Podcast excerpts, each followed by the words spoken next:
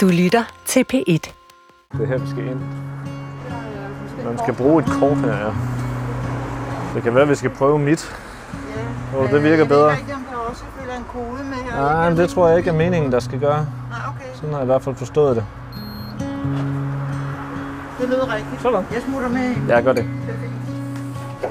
Vi er på vej ind for at finde et roligt sted på biblioteket i Vandløse.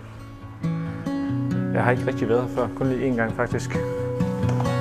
Forfatteren Daniel Dalgaard er nemlig lige flyttet til Vandløse fra Vestjylland med sin kæreste forfatteren Stine Pilgaard og deres to børn.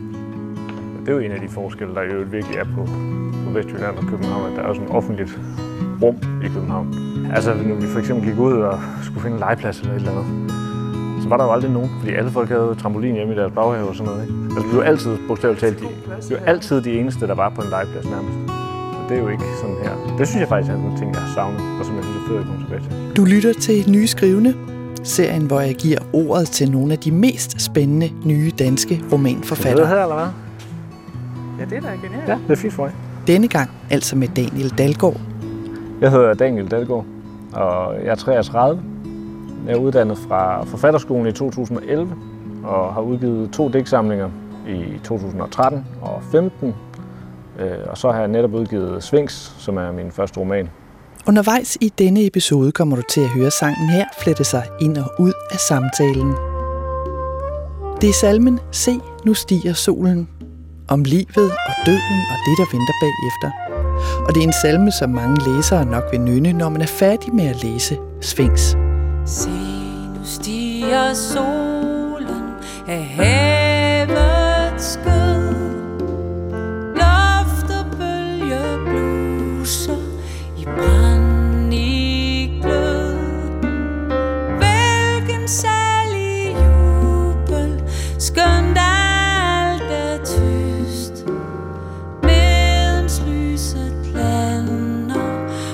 Så den får du i Albertes fortolkning i et par bidder strøget hen over den næste halve time. Men lad os starte med romanens titel, som Daniel Dalgaard har hentet i den græske mytologi. Svingsens gåde er, hvad er det, der starter med at gå på fire ben, og siden på to, og til sidst på tre. Og det ender med at være Ødipus, der løser gåden og redder Thebens borgere osv. Og løsningen er, at det er et menneske, fordi man kravler på fire, når man er lille, og så går man, og i alderdommen har man en stok, så det er det tredje ben. Det er løsningen på Svingsens gåde, og titlen er også en reference til, øh, til den gåde, kan man sige, men, men i bogen der optræder gåden mere i sådan en joke-form, eller som en vittighed, som øh, det er et kælenavn. Svings er et kælenavn, som en af hovedkaraktererne får af sin øh, datter og hendes mand. Øh, og de bruger det som en form for vits, fordi han er kommet i kørestol og ligesom bliver kørt ind i øh, det her meget kommunale plejesystem, øh, øh, hvor, hvad skal man sige, at man bliver ligesom journaliseret som menneske, og det her, han er på det tidspunkt blevet lam og stum, så han kan heller ikke selv kommunikere noget som helst. Så han bliver ligesom rullet ind i det her system og bliver jo meget, øh, øh, jeg har lyst til at sige systemiseret, eller sådan, han bliver meget, øh, optræder som punkt i systemet, der skal behandles på en eller anden bestemt måde, øh, som vi har øh, forsøgt at udarbejde øh, for at sikre en, en vis værdighed for dem, der heller ikke selv kan give sig til kende nu. Det er jo meget øh, eklatant med ham, kan man sige, fordi han hverken kan, øh, kan tale eller bevæge sig eller noget, men det findes jo også for øh, handicappede, for eksempel øh, mentalt og fysisk handicappede folk osv. Øhm, Øh, og der er man meget optaget, optaget af min øh, oplevelse af i det her system, ligesom at, at generere en eller anden form for værdighed for de her folk, som måske nogle gange godt kan komme til at føles lidt kunstig. Og det er det, joken kommer til at, at løbe ud af, fordi at, øh, ja, der er en, en situation i, i romanen, hvor en af de her plejere siger til, til Svingsens datter, at, øh, at selvom han ikke kan bevæge sig og ikke kan tale længere, så er han jo stadigvæk et rigtigt menneske. Og det er så der, så udvikler hende, hun sammen med sin mand en sådan en form for vittighedsmaskine, e- hvor man kan lave forskellige variationer over den her Svingsens gåde, øh, hvor svaret altid er et menneske, fordi de synes, at det ligesom er så, øh, der er noget så, øh, øh, jeg mangler faktisk et rigtig godt ord her, men der er noget nærmest sådan øh, barokt over hele den her situation, og en eller anden fremmed øh, person, der er ansat til en timeløn for at give en eller anden form for omsorg til sin far, som står og fortæller datteren, at han faktisk stadigvæk er et rigtigt menneske, eller sådan samtidig med, at han kører totalt ind i de her systemer. Ja. Og der er jo humor hele vejen igennem romanen. Ja. Altså, så man kan, man kan godt grine af de her situationer, som jo er dybt tragiske i virkeligheden. Du gør det også helt konkret i sådan en sele, som Jan, hovedpersonen her, skal spændes op med, så han i det mindste kan sidde op i den der kørestol, ja. han befinder sig i. Øh, og det glemmer datteren hele tiden. Hun kan simpelthen ikke finde ud af det der med den sele. Nej, hun forstår ikke rigtig anordningen. Vel? Hvordan er det, hun får spændt den ordentligt fast, så den ikke ligesom glider, og han falder forover, eller glider ud under den, eller et eller andet. Man vil jo så gerne altså behandle sine kære med respekt og, og, og værdighed, men det kan være så svært nogle gange. Der kan være, altså fordi at der kan være så meget, der arbejder imod, og folk kan være i så umulige situationer på en eller anden måde, at for eksempel her, hvor øh, hun hedder Louise. Øh, datteren Louises far er efter øh, slagtilfælde er blevet lam og stum og kan ikke andet end at sidde der og kigge i sin kørestol. Og de har måske aldrig haft et, sådan over, et meget tæt forhold, selvom at, jeg synes nu stadigvæk, der er en, en ret stor kærlighed i virkeligheden imellem dem, men den er måske lidt besværet, kan man sige, af, af omstændighederne og af fortiden og sådan noget. Men, men hun bliver også sat over for det, hvad skal hun gøre? Og, og hvordan kan, altså det der også er komisk ved hele øh, det kommunale på en eller anden måde, systems måde at gribe det an på, er, at det er så, øh, det er så øh, blindt med vilje på en eller anden måde, eller at man forsøger at lade som om, når man, du er jo et menneske som alle andre, men han er jo ikke et menneske som alle andre. Han er jo et menneske, som er fuldstændig i andre folks hænder. Øh, han kan jo ikke øh, gøre noget. Han kan jo ikke engang gå på toilet selv. Altså, og hvis, han ikke, hvis ikke han synes, at det er værdigt, så er det jo ikke værdigt. Altså, det kan man jo ikke, øh, så kan man godt lade som om i sådan en eller anden form for sådan projiceret godhed, at jamen det, vi oplever ikke det her som uværdigt. Men det er jo i sig selv nærmest uværdigt at blive behandlet på den måde. Måske kan du allerede nu fornemme, at Daniel Dalgaards roman åbner for al den kompleksitet, som ligger i vores nære relationer. Hovedpersonen Jens Nækkers datter, Louise, tager sig af ham, da han i en høj alder bliver ramt af et slagtilfælde og bliver lammet. Men skruen på det i forvejen komplicerede forhold mellem far og datter bliver strammet, da der dukker en uventet formue op i gemmerne. Altså, der er jo ingenting i verden, der er så trist som penge, vel? Synes jeg, øh, da Jan får sit slagtilfælde, så finder man ud af, at han faktisk havde en masse penge, som han ikke selv vidste, at han, at han havde. Og det bliver jo så Louises opgave på en eller anden måde at administrere dem, eftersom Jan jo ikke øh, selv kan tage vare på, på sig selv. Øh, og det skaber jo sådan en lidt underlig situation, hvor under andre omstændigheder, så bliver det hendes penge snart. Fordi han er gammel på det her tidspunkt, og når han dør, så skal hun arve dem. Og det er heller ikke nogen penge, han selv har tjent som sådan. De opstår lidt ud af ingenting, kan man sige. Øhm, og han kan ikke bruge nogen penge. Han sidder bare på det her plejehjem, så derfor så kommer ja, Louise og hendes mand til at tænke, at de kan jo lige så godt begynde at bruge nogle af de her penge. Også fordi de har ikke mange penge. De kan godt bruge nogle penge. Deres køkken er ved at falde fra hinanden osv. Øh, og det begynder de så at gøre, men så bliver de jo også plaget på en eller anden måde ret hurtigt af en skyldfølelse, men som de jo også måske på samme tid oplever som uretfærdig. Fordi hvorfor er det egentlig, at jeg får den her skyldfølelse, når, når jeg egentlig synes, at det, jeg gør, burde være okay? Og så retter de måske også en vis frustration imod øh, Jan, fordi det er jo heroverfra, det strømmer, den her skyld. Den her forfærdelige følelse, jeg får, den kommer heroverfra på en eller anden måde, så den skyldes jo dig. Øh, og det bliver meget komplekst, fordi det kan de jo også godt se, at der er noget her, eller Louise kan i hvert fald. Øh, og Jan begynder også at mærke det. Han begynder at, mærke, han begynder at føle, at øh, Louise kommer og besøger ham for at kompensere for de her penge, som hun nu pludselig er kommet til. Og det er han jo heller ikke interesseret i, for han er sådan set ligeglad. For hans skyld kan de bruge alle de der penge. Øh, men det kan han jo heller ikke, øh, fortælle dem. Det kan han jo heller ikke fortælle dem. Øh, og så det hele slår sådan nogle mentale koldbøtter ind i Louises hoved, og det ender så med, at hun og igen for at kompensere på en eller anden måde, vil invitere Jan med på en, på en ferie til øh, Thailand, hvilket jo helt fra grunden er en fuldstændig vanvittig idé, når man ikke kan bevæge sig og bare sidder i sin øh, kørestol. Men det viser måske også noget om, hvor langt hun er kommet ud i sit eget tankespind omkring de her, og sit eget ligesom, sådan nogle refleksioner af skyld på en eller anden måde, ikke? som bliver skudt frem og tilbage i sådan et eller andet underligt øh, spejlkabinet, øh, som kan få folk til at tage nogle beslutninger, som ser underlige ud, hvis man bare ser det udefra, men i situationen så giver det en form for mening, øh, det man har gjort. Og det er derfor, vi møder Jan helt i begyndelsen af romanen ved en pool i Thailand, hvor han sidder og har måske også lidt følelsen af at være blevet sat i sådan et fuldstændig surrealistisk situation. Ikke?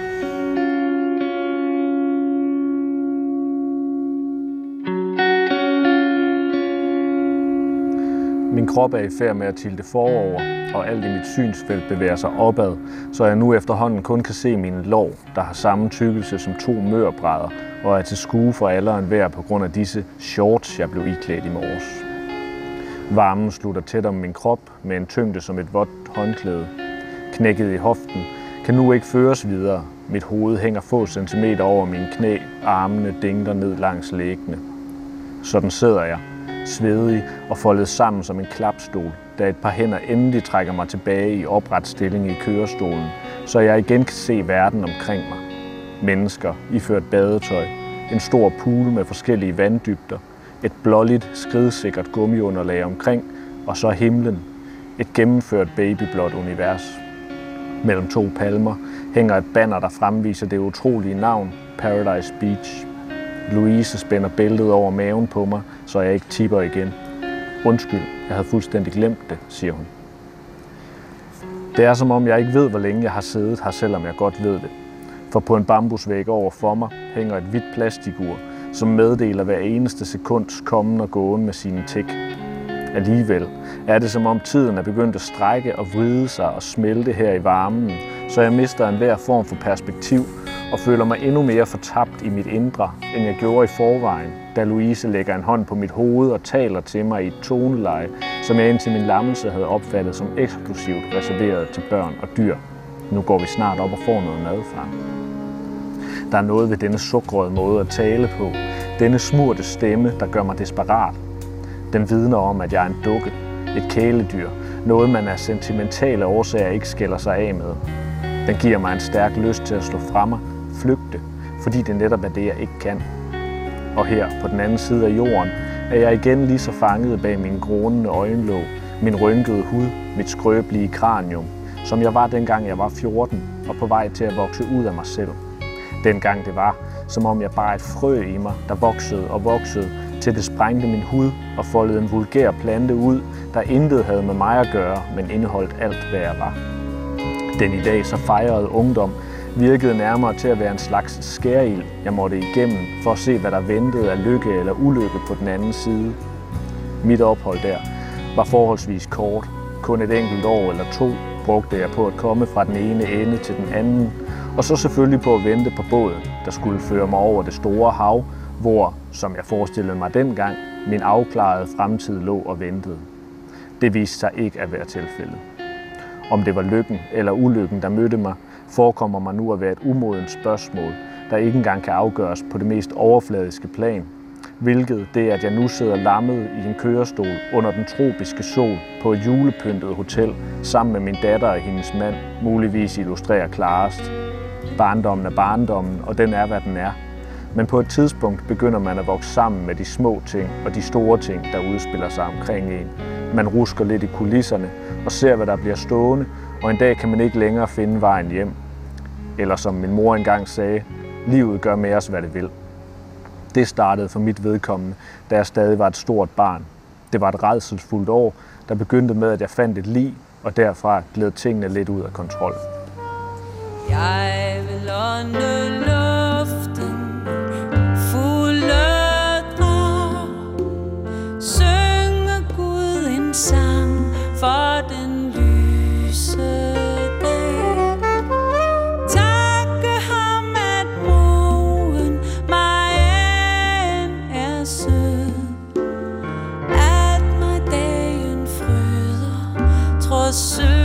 Jens Necker er marginaliseret fra starten. Mens han sidder lammet ved poolen i Thailand, følger vi hans tanker tilbage i tiden til opvæksten på Bornholm. Han voksede op i den her lille landsby, og vi er i slutningen af 2. verdenskrig. Øh, han øh, har et tyskklingende navn, han hedder Jan Schnecker, og vi ved, at hans mor er, er tysk, men mere ved vi ikke. Men han har ikke nogen far, og han bor, øh, hans mor er pigehuset hos en kunstnerfamilie i byen. Øh, så de, er også, de bor i et annex i haven til den der kunstnerfamilie, så de er også allerede skubbet lidt ud øh, i den familie, de egentlig hører til på en måde. Øh, og så har han det her tysklingende navn øh, under krigen. Han ser også ser ud. Altså, han er meget lys og bleg. Han er albino. Ja, så han, er- han er i en position, hvor han er meget udsat, og hvor mm, han er nok lidt skubbet ud i periferien af, det fællesskab, der nu måtte være i sådan en lille by på det tidspunkt. Ikke? Øen er stadig besat af nazisterne, da Jan som stor teenager bliver puffet brutalt ud af redden. På et tidspunkt, ja, så, så siger hans mor også, at nu må du tage afsted. Og hun bruger jo sådan set det meste af den tid, vi, øh, de har sammen i romanen, bruger hun på at prøve at komme af med ham, øh, kan man sige. Men jo egentlig ikke, fordi at hun ikke vil tage sig af, af ham. Det synes jeg godt, hun vil, men hun kan ikke. Han er jo blevet stor på det tidspunkt. Han er jo næsten voksen. Han er jo de her 14-15 år på det tidspunkt, og han bor bare der i det annex, hvor hun også bor, og hun har ikke mere at give ham. Altså, men der er ikke rigtig nogen, der vil tage ham ud, og øh, hun forsøger at få ham i lære som kusk, eller på nogen af, øh, ud at tjene på nogle af gårdene, men der er ikke rigtig nogen, der vil have ham. Og så ender det med, at hun giver ham de penge, hun nu har kunnet spare op, og siger, at nu, nu må du bare, nu må du gå. Nu må du gå til Rønne, og så må du se, hvor langt du kan komme på en eller anden måde. Hvad stiller man op, når man ikke hører til nogen steder og skal klare sig selv? Daniel Dalgaard lader sin hovedperson blive en del af den tyske besættelsesmagt i den sidste tid før Danmarks befrielse. Altså den, øh, den del af Jens Neckers historie, hvor han befinder sig sammen med, med nazisterne i Rønne, den, en, hvad skal man sige, for mig er den vokset ud af en fascination af at skildre nederlaget indenfra på en eller anden måde. Det er ikke tydeligt for Jan selv, om han bliver taget som fange af de her tyskere, eller om de egentlig tager ham til sig for at passe lidt på ham, fordi han jo heller ikke har noget sted at tage til i Rønne. Han står jo bare der lige pludselig nede på havnen et eller andet sted. Øhm, så jeg blev fascineret af det her med, at han, han kommer til, og lige pludselig kommer han i den her meget ambivalente situation, hvor at der egentlig er nogen, der måske i hvert fald vil tage sig af ham, uden at de egentlig har nogen grund til rigtigt at gøre det, som jo samtidig er dybt spundet ind i det her nederlag, som er ved at udspille sig for øjnene af dem, fordi det er jo det er få dage før, øh, øh, før befrielsen, og før øh, så i sidste ende øh, Bornholm bliver bombet af russerne og så videre. Ikke? Det er jo svært ikke at se de scener i lyset af hele vores Afghanistan-retræte. Er der noget tidløst over de scener, som du beskriver fra Bornholm i 1945? Ja, det er der jo, fordi det, jeg synes, at de dele, der foregår på Bornholm, i virkeligheden både øh, den del, der foregår i Rønne øh, med tyskerne, men også jo den del, der foregår i Gudhjem øh, tidligere, inden han kommer væk derfra, handler om, øh, om fjendskab og om fællesskab på en eller anden måde. Om mm, hvilke fællesskaber vi danner, og hvem vi gerne vil skubbe ud af de fællesskaber for at kunne opretholde dem på en eller anden måde. Altså det er jo meget tydeligt, det er jo nærmest karikeret, når det kommer til Øh, også fordi nazisten er den karakter, vi har sådan vendet os til. Det er jo det ultimative kulturelle billede på ondskab. Det er altid Hitler eller nazisterne eller sådan noget. Ikke? Så det bliver jo næsten... Øh, øh, Øh, det er jo aldrig et spørgsmål, vil vi have nazisterne med. Vi vil selvfølgelig ikke have nazisterne med. Men det samme er jo lidt sket, hvad skal man sige, for Jan tidligere i bogen er lidt det samme sket i Gudhjem jo, hvor der er et fællesskab, som han måske lidt har været en del af tidligere. Han har været et barn, og der har måske også været noget lidt uskyldigt over det her lille blege barn, der løber rundt og opfører sig sært. Men efterhånden, som han begynder at blive voksen, så melder der så også det spørgsmål for det omkringliggende samfund, vil vi have dig med? Øh, og de vil ikke have ham med. De vil i hvert fald ikke rigtig have ham med. Det er bedst, hvis han forsvinder der opstår nogle koalitioner i de der fællesskaber, som ikke altid er, værdi, ikke altid er baseret i virkeligheden på værdier, men mere på, øh, på fjendskab, eller og på, mm, hvordan kan jeg mm, hvordan kan jeg også sikre min egen stilling i det her. Jeg synes, noget af det, der altså har været så vildt at øh, læse om øh, ved den her situation øh, fra Afghanistan, læse læste en ret øh, fantastisk rapportage i Weekendavisen, Øh, hvor øh, en korrespondent er rundt og snakker med en masse af de her øh, Taliban-krigere, er det jo så, hvor flere af dem siger, at de var slet ikke Taliban krigere, øh, før at de så lige pludselig blev det, fordi at det blev den bedste mulighed. I virkeligheden startede det overhovedet ikke med, at de var særlig interesserede i de. Vi er jo meget vant til, når vi taler om Taliban, så taler vi da om det som et værdifællesskab, som handler om øh, øh et patriarkalsk fællesskab, et religiøst fællesskab, et fællesskab, der handler om øh, at sætte strenge regler for kvinder og for udlændinger, for det ene og det andet. Øh, mens at måske er det i virkeligheden mere sådan, at det kan godt være, at det er det, der bliver resultatet, men øh, forløbet op til handler måske mere om at skabe sådan nogle alliancer og se, hvad kan lade sig gøre for mig personligt. Fordi de fleste folk, de vil jo bare gerne hjem til middag. Altså, og hvis, hvis det bliver måden, man kan komme det på, så er det måske også sådan, man ender med at gøre. Også selvom at man synes, at man selv er et meget retskaffent menneske, som sætter øh, alle mulige værdier meget højt, så ligger det jo nok i os alle sammen på et eller andet tidspunkt, at vi skal ikke presse specielt meget, før vores egen øh, eneninteresse begynder at blive rigtig dominerende i forhold til, hvilket valg vi tager, også øh, når det begynder at blive ubehageligt. Nazisterne vidste jo ikke, øh, at de ville for evigt blive indskrevet i historien som Nej. de ondeste mennesker i verden. Nej, og selvfølgelig er det jo en, en forfærdelig bevægelse og helt forfærdelige historiske øh, hændelser, der er sket osv., men måske er det også sådan, at for rigtig, rigtig mange af de her tyskere har det jo også måske været lidt deres lod, at de er blevet født på det her tidspunkt, hvor der lige pludselig opstår den her meget magtfulde bevægelse. Øh, og lige pludselig, inden man har fået set sig om, så står man lidt i noget, som man måske ikke helt havde... Altså ideen om, at man tager øh, meget bevidste og velbegrundede valg, når det kommer til, øh, til værdier og udtryk, hvem man er, den tror jeg måske er meget overvurderet. Det er jo også sådan noget, folk for det meste går ud fra, synes jeg, når man ikke rigtig er sat i de valg der. Altså, har du prøvet at, at selv være i nogle valg, hvor du var tvunget til at give køb på værdierne? Mm, nej, ikke, ikke, på den der, øh, på- ikke på den der store historiske måde, synes jeg. Men jeg synes, at man kender det fra sit eget liv hele tiden. Altså i sin omgang med andre folk, og det er sådan noget bliver også oplever jeg meget tydeligt, især når det kommer til de helt tætteste relationer, altså til ens nære familie, til ens børn. Hvordan er man over for sine børn? Altså, øh, hvordan er man over for sine forældre, og over for sin kæreste og sådan noget. Og der er man jo ikke altid, som man ville ønske, man var. Og det synes jeg da egentlig, hvis der ikke skal mere end en skrigeunge et par netter til, at man begynder at give køb på sine værdier om, at man skal være rummelig og, og forstående og rar, så, altså, så øh, det siger noget, synes jeg.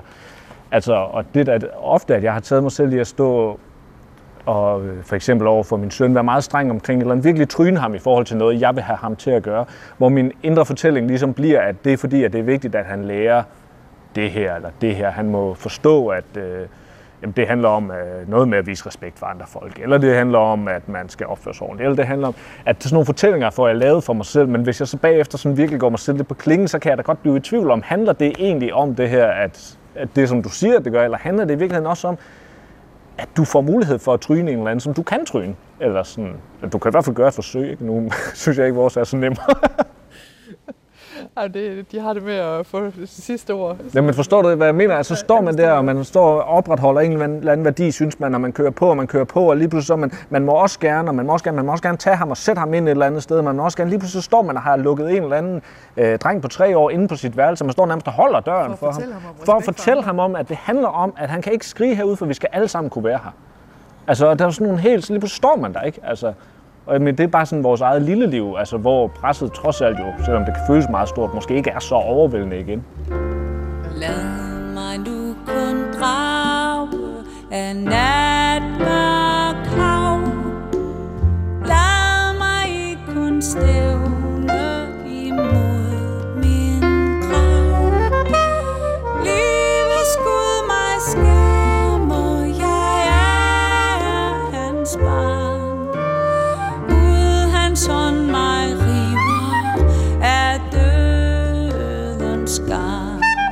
Jeg tænker nogle gange på Jan som sådan en... Øh, øh, han er sådan et hyperaccelereret billede på vores forhold til andre mennesker i det hele taget. Altså alle dem, som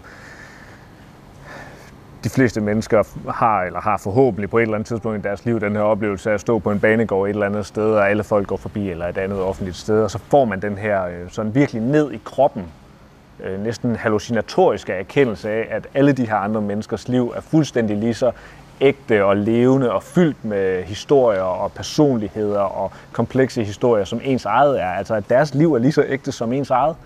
Og det er jo en banal erkendelse, men vi har den jo meget sjældent, for ellers ville vi jo heller ikke, øh, øh, ellers ville vi jo heller ikke kunne gå rundt i, havde jeg sagt, så ville vi jo alle sammen bare ligge derhjemme og have det for sindssygt. Altså.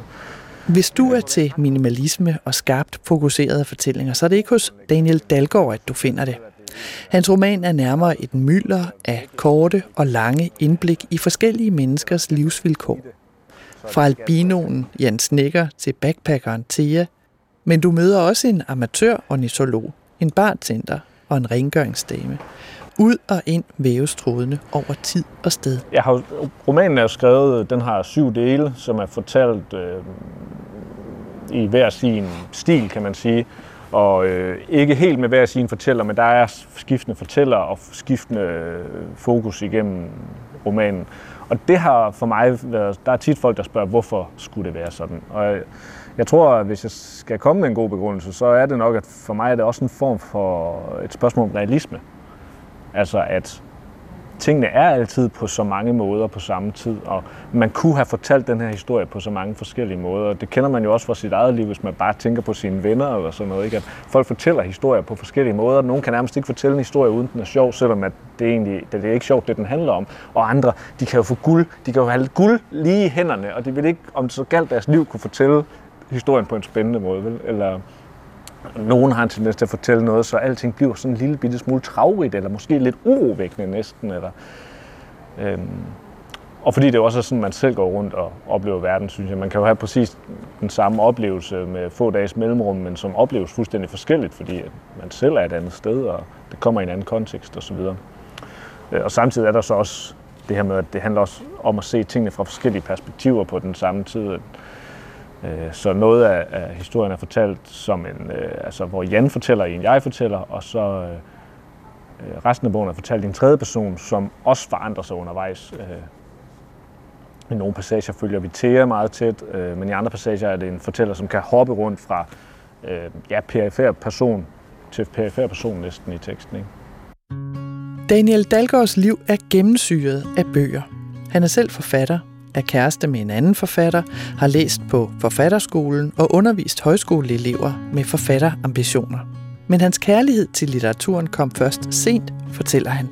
Rigtig mange forfattere, synes jeg, fortæller om, at de er sådan nogle, der har siddet begravet i bøger som børn også, og har haft en bog med til børnefødselsdag og siddet nede under bordet og læst, i stedet for at lege med de andre børn og sådan noget. Jeg tror knap nok, jeg har læst en bog, før jeg blev 15 år.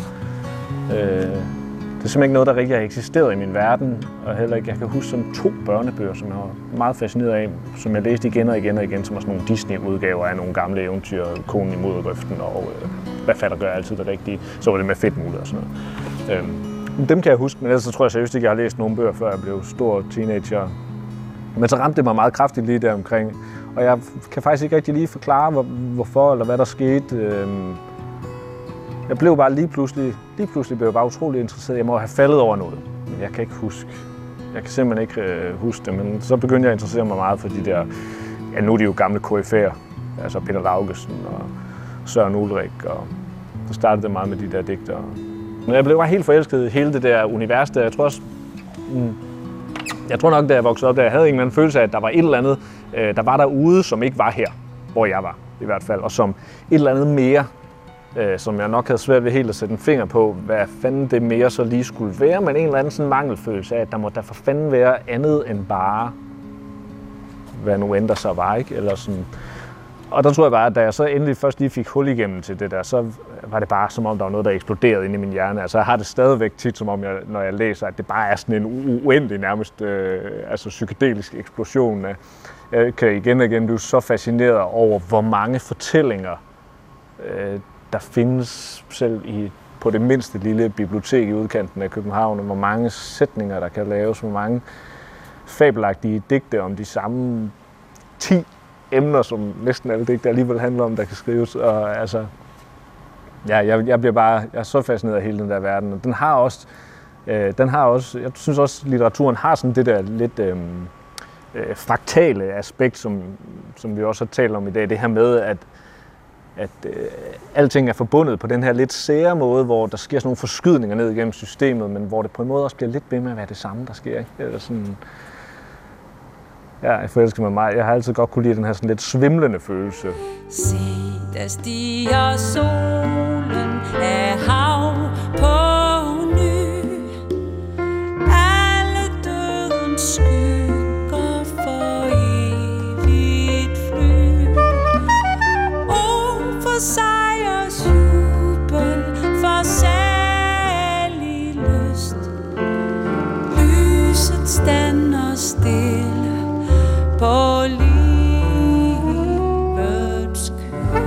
navn er Diana Bak. Du mødte romandebutanten Daniel Dalgaard, der selv læste de første sider af romanen Sphinx. Gå på opdagelse i alle DR's podcast og radioprogrammer. i appen DR Lyd.